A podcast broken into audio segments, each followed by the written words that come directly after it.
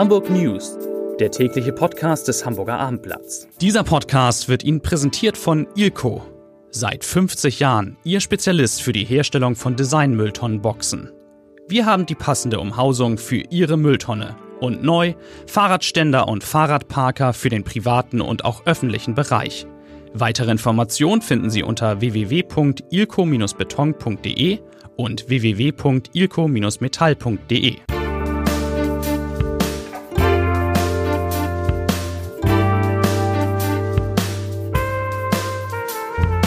Herzlich willkommen zum letzten Podcast in dieser Woche. Mein Name ist Lars Heider und heute geht es in diesem Podcast um ein Thema, das alle Hausbesitzer in Hamburg dringend interessieren wird. Außerdem sprechen wir über den ersten Auftritt von Katharina Fegebank als Bürgermeisterkandidatin. Ganz spannend. Und wir reden über das große Geschäft mit den drei Fragezeichen. Ja, das wird ganz toll. Und alle dranbleiben. Nachricht 3 gleich wichtig für alle Menschen, die unter 16, äh, die zwischen 16 und 20 Jahre alt sind und man nebenbei 2000 Euro verdienen wollen. Äh, für die habe ich gleich in Nachricht Nummer 3 ein tolles Angebot. Aber erstmal Nachricht Nummer 1, also drei Nachrichten in aller Kürze, kennen äh, all die, die diesen Podcast hören sollten. Nachricht Nummer 1. Bundespräsident Frank-Walter Steinmeier hat die Verhinderung einer Vorlesung von Bernd Lucke, dem AfD-Gründer in der Uni Hamburg, kritisiert. Das offene Wort, das beherzte Wort, die schonungslos ehrliche, aber auch respektvolle Auseinandersetzung seien Tugenden, die das Land heute dringend brauchte. Brauche, sagte Steinmeier heute bei einer Veranstaltung in Berlin. Was nicht gebraucht werde, sind, Zitat, sind aggressive Gesprächsverweigerung, Einschüchterung und Angriffe. Dies gelte für Politiker, aber auch für umstrittene Professoren. Und damit meint Frank-Walter Steinmeier offensichtlich Bernd Lucke. Ja, Nachricht Nummer zwei. Die Hamburger Polizei hat ein ganz besonderes Fahrzeug und ist damit weltweit Trendsetter. Jetzt wurde das erste, der erste mit Brennstoffzelle und Batterie betriebene Streifenwagen in Dienst gestellt. Es ist ein Mercedes, nie gehört, GLC F-Zell, ein, Hybrid, ein Hybridfahrzeug, das ohne herkömmlichen Kraftstoff auskommt und die Prognose ist, dass die Polizei Hamburg in sieben Jahren nur noch solche Fahrzeuge anschaffen wird. So, und jetzt bei Nachricht Nummer drei gibt es eine Weltpremiere, denn normalerweise hört man den Techniker, der diesen Podcast aufzeichnet, meinen lieben Kollegen Axel Leonhardt, ach, mein Lieblingskollege eigentlich, hört man normalerweise nicht, aber jetzt kommt er vielleicht gleich zu Wort. Axel, bist du bereit? Ich bin bereit. Du bist bereit. Oh, eine ganz, ganz, äh, ganz tolle Stimme. Nämlich folgendes. Das Hamburger Abendblatt und die Bürgerstiftung Hamburg suchen zur Bürgerschaftswahl Nachwuchsreporter. Genauer gesagt, wir suchen drei junge Kolleginnen und Kollegen, die sollten am Ende des Jahres mindestens 16 und höchstens 20 Jahre alt sein. Und die wollen wir in den Monaten vor der Bürgerschaftswahl, also genauer gesagt im Januar und im Februar, die Bürgerschaftswahl ist am 23. Februar, die wollen wir hier als Videoreporter, als YouTube-Reporter einsetzen. Das heißt, die jungen Damen und Herren sollen die Kandidaten interviewen, die sollen vom Wahlkampf berichten, die sollen hier bei uns im Studio eigene Produktion aufzeichnen und so weiter und so weiter. Und Axel, ähm, du wirst zusammen mit mir auch in der Jury sein, die, die hoffentlich viele eingehenden Videos ähm, begutachtet. Wie muss man, wie lange soll so ein Video sein? Was reicht da? Ein, zwei Minuten? Ja, ein, zwei, ein, zwei, drei Minuten, also längere sollte es nicht sein. Und äh, was genau. muss man dann sagen, ob man sich, warum man sich für Politik interessiert? Ja, wieso man das machen will? Ja, also, also ich würde Leute auswählen, von denen ich das Gefühl habe, dass sie eine Meinung haben, dass sie keine Angst haben, äh, Politiker zu interviewen ähm, und die vielleicht auch ein bisschen mit der Kamera schon umgehen können und ein bisschen was schon mal gemacht haben. Muss man, wenn man sich bewirbt, es hilft, wenn man Grundkenntnisse hat, auf YouTube im Videoschneiden, das hilft, aber theoretisch kannst du ihnen auch alles schnell beibringen und zeigen können wir denen alles beibringen. Also ist kein Problem. Ja. Also ich glaube, das Wichtigste ist tatsächlich, dass die Leute wirklich eine Meinung haben und äh, keine Angst haben. Äh, alles andere können wir denen beibringen. Aber es hilft natürlich, wenn die Leute schon mal auf YouTube unterwegs waren ja. und eine Vorstellung haben, wie man es machen kann. Also wer Lust hat, ich habe es eben gesagt, die Bürgerstiftung und das Abendblatt machen das zusammen. Insgesamt gibt es ein Honorar von 6.000 Euro. Heißt jetzt nicht, dass man im Januar und Februar jeden Tag arbeiten muss, sondern es wird einige Tage sein. Also jeder kriegt 2.000 Euro von den Leuten. Natürlich wird das so gemacht, dass es mit Schule und Universität kompatibel ist. Wer dabei sein möchte, einfach ein Video schicken äh, ans, an die an E-Mail-Adresse chefredaktion.abendblatt.de und am besten über V-Transfer. Wie geht V-Transfer? Äh, hochladen, ne? Ja, bei WeTransfer lädst du einfach ähm, äh, dein, Video genau, hoch. dein Video hoch und dann äh, gibst du eine Empfängeradresse an. Chefredaktion at abendblatt.de und dann ab damit. Genau. Bis zum 15. November soll es hier sein und äh, ja, dann werden wir Ende November die drei aussuchen, die hier dann in der Redaktion des Hamburger Abendblatt als Nachwuchsreporter arbeiten. Viel Glück! Ja, und von den Nachwuchsreportern zu den echten Reportern, drei Stück habe ich heute hier und ähm, drei, wie ich finde, total interessante Themen. Ich fange an mit Peter Wenig. Peter, einer der großen Immobilienexperten bei uns im Blatt, der sich mit Wohnungsbau auskennt und der für Hausbesitzer jetzt doch zumindest eine Nachricht hat, wenn ich ein Haus hätte, was ich nicht habe leider, ähm, würde ich jetzt kurz zucken. Ja, in der Tat. Sollten zumindest die jetzt etwas zucken, die eine ältere Bestandsimmobilie haben. Bei Neubauten gibt es das Problem, stellt sich das Problem noch nicht. Es geht ganz konkret um die Abwasserleitung. Oft ignoriert. Man denkt, naja, es fließt schon, es wird schon alles gut sein.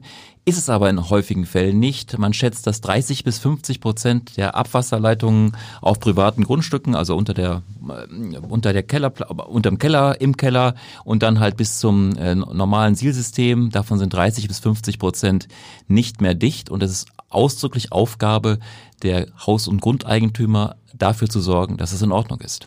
Was muss man jetzt genau tun? Man muss das jetzt untersuchen lassen erstmal? Also es ist so, man muss das eh untersuchen lassen und zwar alle 25 Jahre. Das hat man allerdings bislang gepflegt ignoriert. Die Stadt Hamburg guckt da jetzt etwas genauer hin, mit allem Recht der Welt da wir ja unser Trinkwasser ausschließlich aus Grundwasser beziehen mhm. und deshalb ist es wahnsinnig wichtig, dass dieses Grundwasser nicht belastet wird durch Abwasser. Und es ist jetzt so geregelt, dass es einen Stichtag gibt, das ist der 31. Dezember 2020, also nächstes Jahr. Und bis dahin sollte jeder Hausbesitzer mal das geprüft haben. Das kann man nicht selbst machen. Da muss man einen Fachbetrieb für haben, der kommt dann mit so einem Kamerasystem und guckt. Wobei, es drohen jetzt nicht sofort Bußgelder, wenn man das versäumt.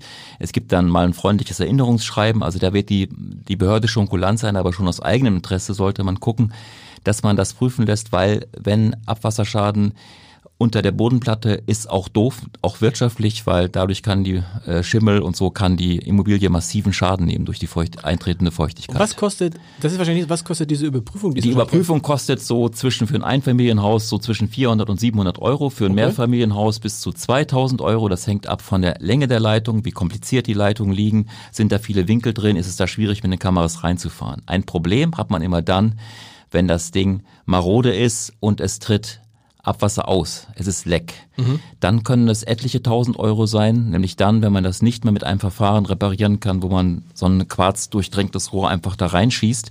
Das wird verklebt, das ist noch relativ kostengünstig, aber wenn natürlich alles aufgebuddelt werden muss, um äh, marode Rohre zu beseitigen, die vielleicht auch gebrochen sind, dann wird es richtig, richtig teuer. Also bis, hatten wir noch ein bisschen Zeit, aber unbedingt mal angehen, 400 bis 700 Euro.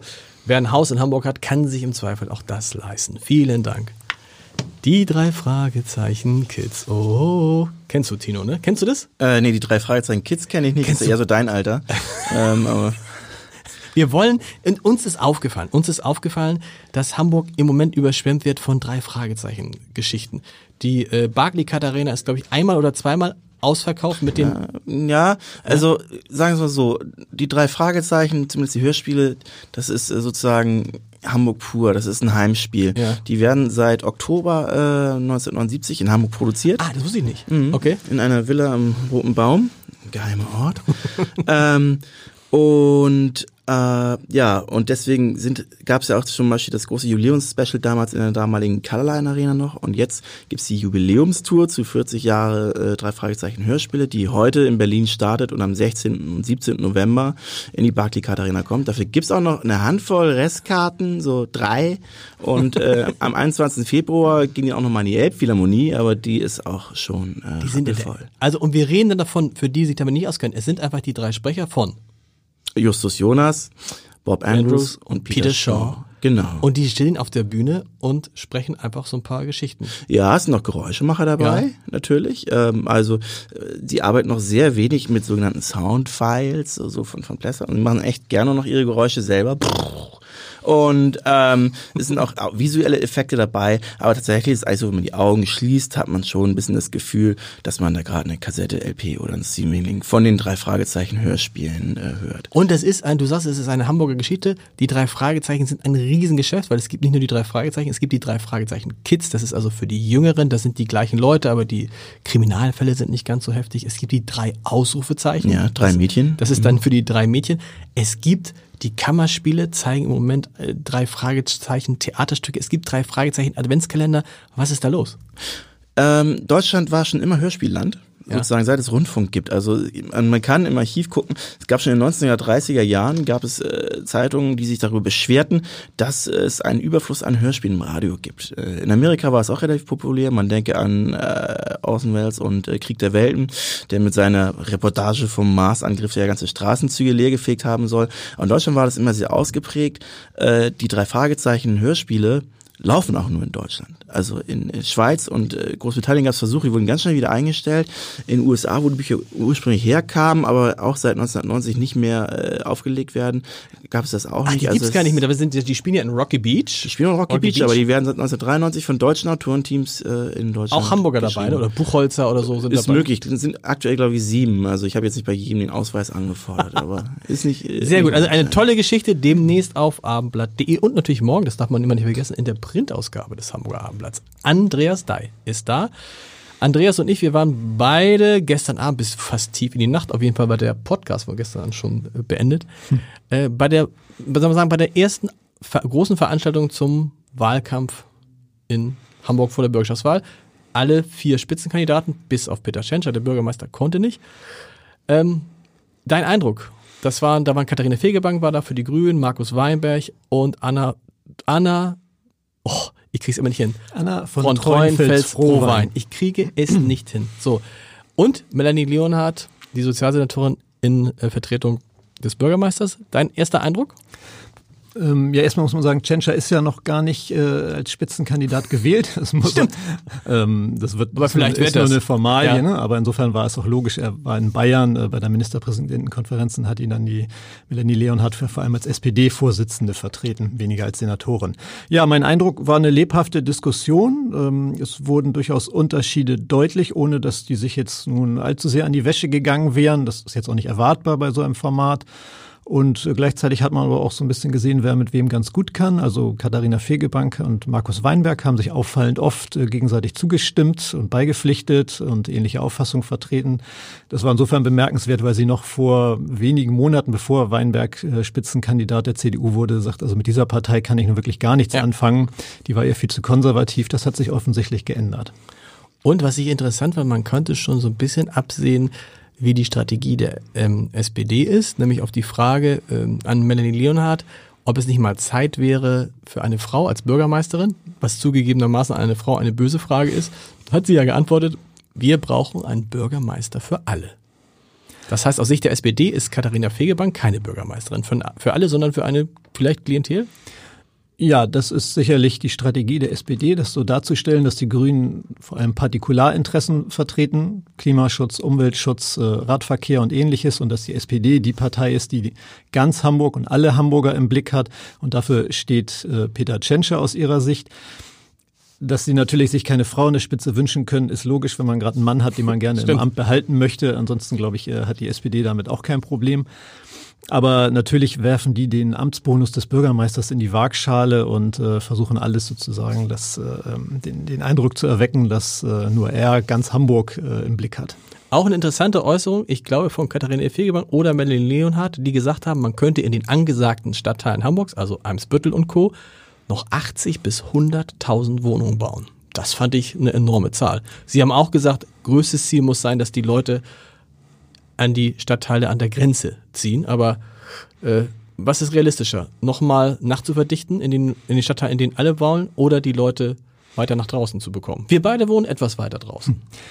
Ja, ich glaube, beides muss passieren. Also natürlich werden viele Stadtteile weiter verdichtet, wobei da gerade Eimsbüttel natürlich schon an seine Grenzen stößt. Mhm. Also da kann man ja eigentlich nur noch aufstocken nach oben.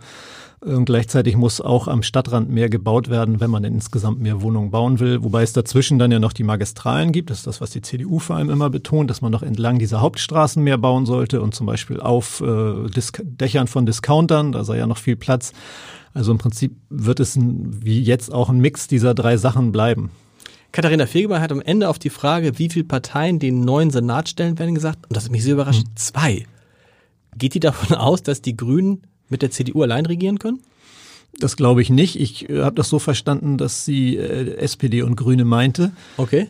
Denn es ist, stand jetzt nicht realistisch, dass Grüne und CDU zusammen eine Mehrheit bekommen. Also es wird dann eine grün, also aus Ihrer Sicht eine grün-rote Regierung. Das könnte damit gemeint sein, ja. Was man, der, also man der, muss ja sagen, ja. dass äh, SPD und Grüne seit der Wahl vor knapp fünf Jahren in allen Umfragen immer eine Mehrheit hatten, recht ja. deutlich sogar. Die waren immer weit über fünf oder deutlich über 50 Prozent. Das hat sich mutmaßlich auch nicht geändert. Wir haben jetzt keine aktuelle Umfrage, aber jedenfalls ist, sind das die Zahlen, von denen wir ausgehen müssen. Und insofern ist eigentlich nur die Frage, ist es grün-rot oder rot-grün?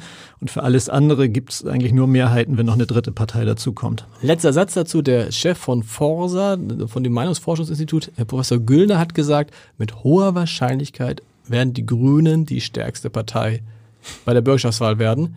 In Klammern, aber das ist halt nur eine Annahme. Ja, genau. Aber er hat gesagt, er hat gesagt. Ja, er hat es bezogen auf äh, die Wahlen zu den Bezirksversammlungen und der, äh, im Europaparlament im Mai. Er hat gesagt, da waren die Grünen jeweils stärkste Kraft in Hamburg und daher gäbe es eine hohe Wahrscheinlichkeit. Er Hat dann aber gleichzeitig eben eingeschränkt und gesagt, die Grünen sind immer die Umfrageweltmeister. Das ist bei denen nicht untypisch, dass sie in Umfragen äh, sehr gut dastehen und am Ende dann weniger holen und hat dann gesagt, deswegen ist es keinesfalls klar, dass es so kommt und er könne ja auch nicht sagen, wie es ausgeht. Mit anderen Worten, es bleibt spannend. Es bleibt spannend. Und zum Abschluss dieser spannenden Woche kommt ein Brief von Petra Colley von der Algarve. Ein irgendwie schöner Brief und irgendwie auch wieder nicht. Ich lese ihn vor. Glücklich ist der Reisende, der sein Gepäck am Flughafen abholen darf. Wir warten seit nunmehr sechs Tagen an Algarve auf unser Gepäck.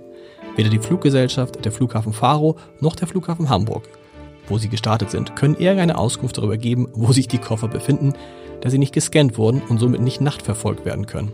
Also werden wir wohl noch eine weitere Woche in billiger Ersatzkleidung auf Koffern lauern und sie vielleicht unter denen in der Ankunftshalle finden. Ich hoffe, der Urlaub ist trotzdem schön äh, und wir hören uns Montag wieder. Tschüss.